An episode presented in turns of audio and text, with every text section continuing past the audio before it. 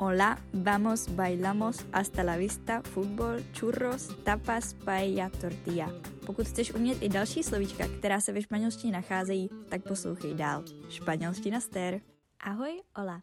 Já vás zdravím u dalšího dílu podcastu Španělština stér a dneska se podíváme na slibované téma a to, jak zvládat vedra ve Španělsku. Já jsem se tenhle díl rozhodla natočit, protože tak uh, týden a půl zpátky uh, u nás ve městě, nebo myslím si, že celé Španělsko, a nejenom Španělsko, i velkou část Evropy, sužovaly hrozná vedra. A i když bydlím na severu Španělska, tak jsme tady měli každý den skoro 40 stupňů. A a není to úplně ideální prostředí na to nějakým způsobem uh, fungovat v běžném životě, pokud nejste někde na, na dovolené u moře. Takže jsem si řekla, že zpracuju tohle téma a dám vám pár tipů, jak tady ty vedra, ať už je chytnete zrovna na dovolené, nebo ve Španělsku bydlíte, nebo se chcete do Španělska přestěhovat a nejste si úplně jistí, jestli to zvládnete. Takže ať to prostě a máte tak nějak v povědomí a přežijete to ve zdraví, jak v tom fyzickém, tak v tom psychickém. Na začátek je samozřejmě fajn říct, že určitě je krása, když jste v nějakém bytě nebo hotelu, kde je klimatizace, a protože to je samozřejmě to nejideálnější, ale tady budou spíš typy pro lidi, kteří právě tu klimatizaci nemají, což jsem teda i já. Takovým základem je rozhodně pitný režim. Takže hodně vody, um, hodně piva, pokud jste náruživý Čech, ale hlavně teda tu vodu, protože přece jenom, když je 40 stupňů, tak uh, se potíte jenom tím, že dýcháte a je potřeba doplňovat, je potřeba doplňovat tekutiny. Tuhle radu ale asi všichni známe, takže se přesuneme na ty, které mám ověřené já, které nejsou až tak běžné v Česku, když eh, máme třeba kolem 30, ale které vám určitě alespoň nějakým způsobem ulehčí. Takovou první fajn pomůckou je samozřejmě ventilátor. Myslím si, že ventilátor ve Španělsku vlastní skoro každá domácnost, někdy i víc ventilátorů, protože prostě eh, pokud chcete spát a teploty v noci neklesají pod 30 nebo 25, tak to prostě není žádné bájo.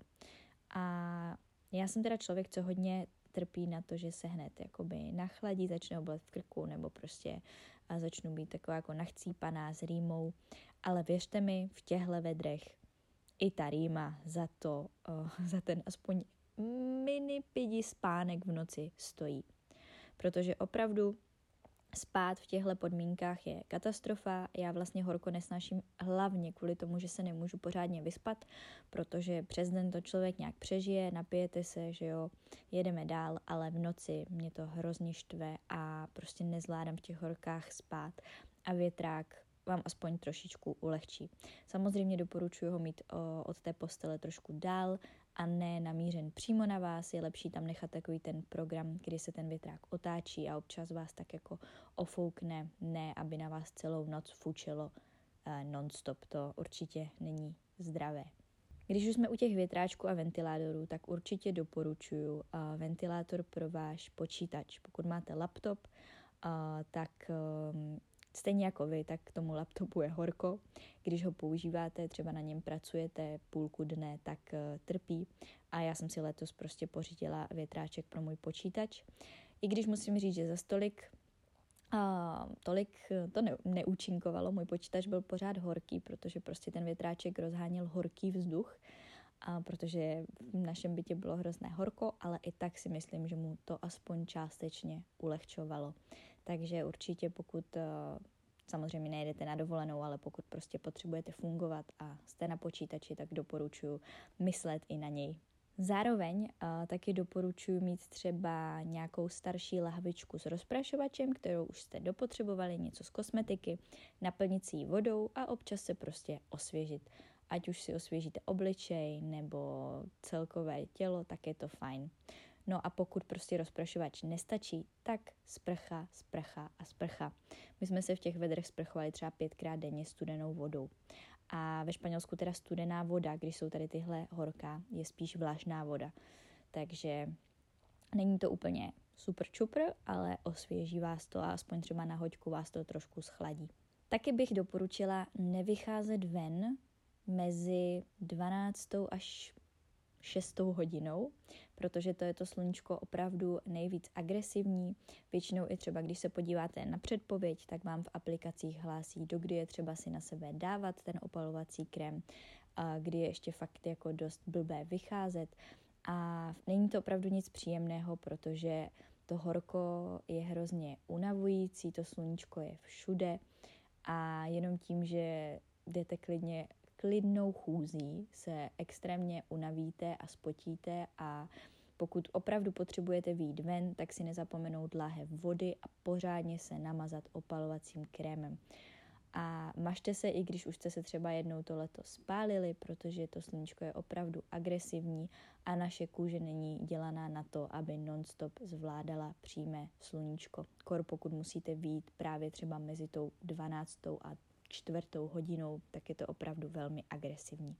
Pokud zrovna nemáte nachlazenou vodu v lednici, tak uh, mám takový trik. My třeba, když jsme si potřebovali dát do mrazáku něco nachladit, co z nějaké pití, které prostě bylo normálně z obchodu v pokojové teplotě, tak jenom takový mini hack, namočte to předtím a zmrazí se to rychleji, když je to mokré, ta láhev nebo ta plechovka.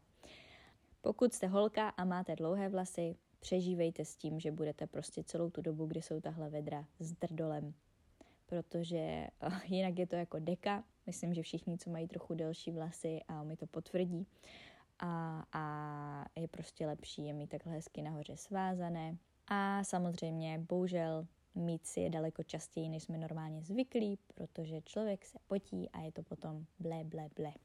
Zavřete okno hned tak kolem sedmé ráno a zatáhněte si žaluzie až dolů, protože čím díl ho necháte v těchto horkách otevřené, tím víc horka vám do bytu půjde, protože, jak jsem říkala, teploty tady v noci moc neklesají, tím pádem to zase až tolik ten byt neosvěží, ale spíš si budete pouštět víc a víc horka. Pokud máte na zahradě nebo v bytovém komplexu bazén, pogratulujte si, protože to je to nejlepší, co můžete mít v těchto vedrech.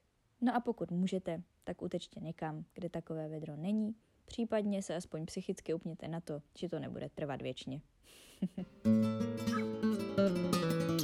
to jsou teda moje rady a vlastně i zkušenosti, jak jsem tyhle hrozné vedra letos přežívala já a musím vám říct, že už se extrémně těším na podzim.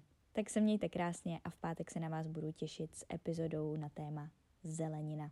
Adios. thank you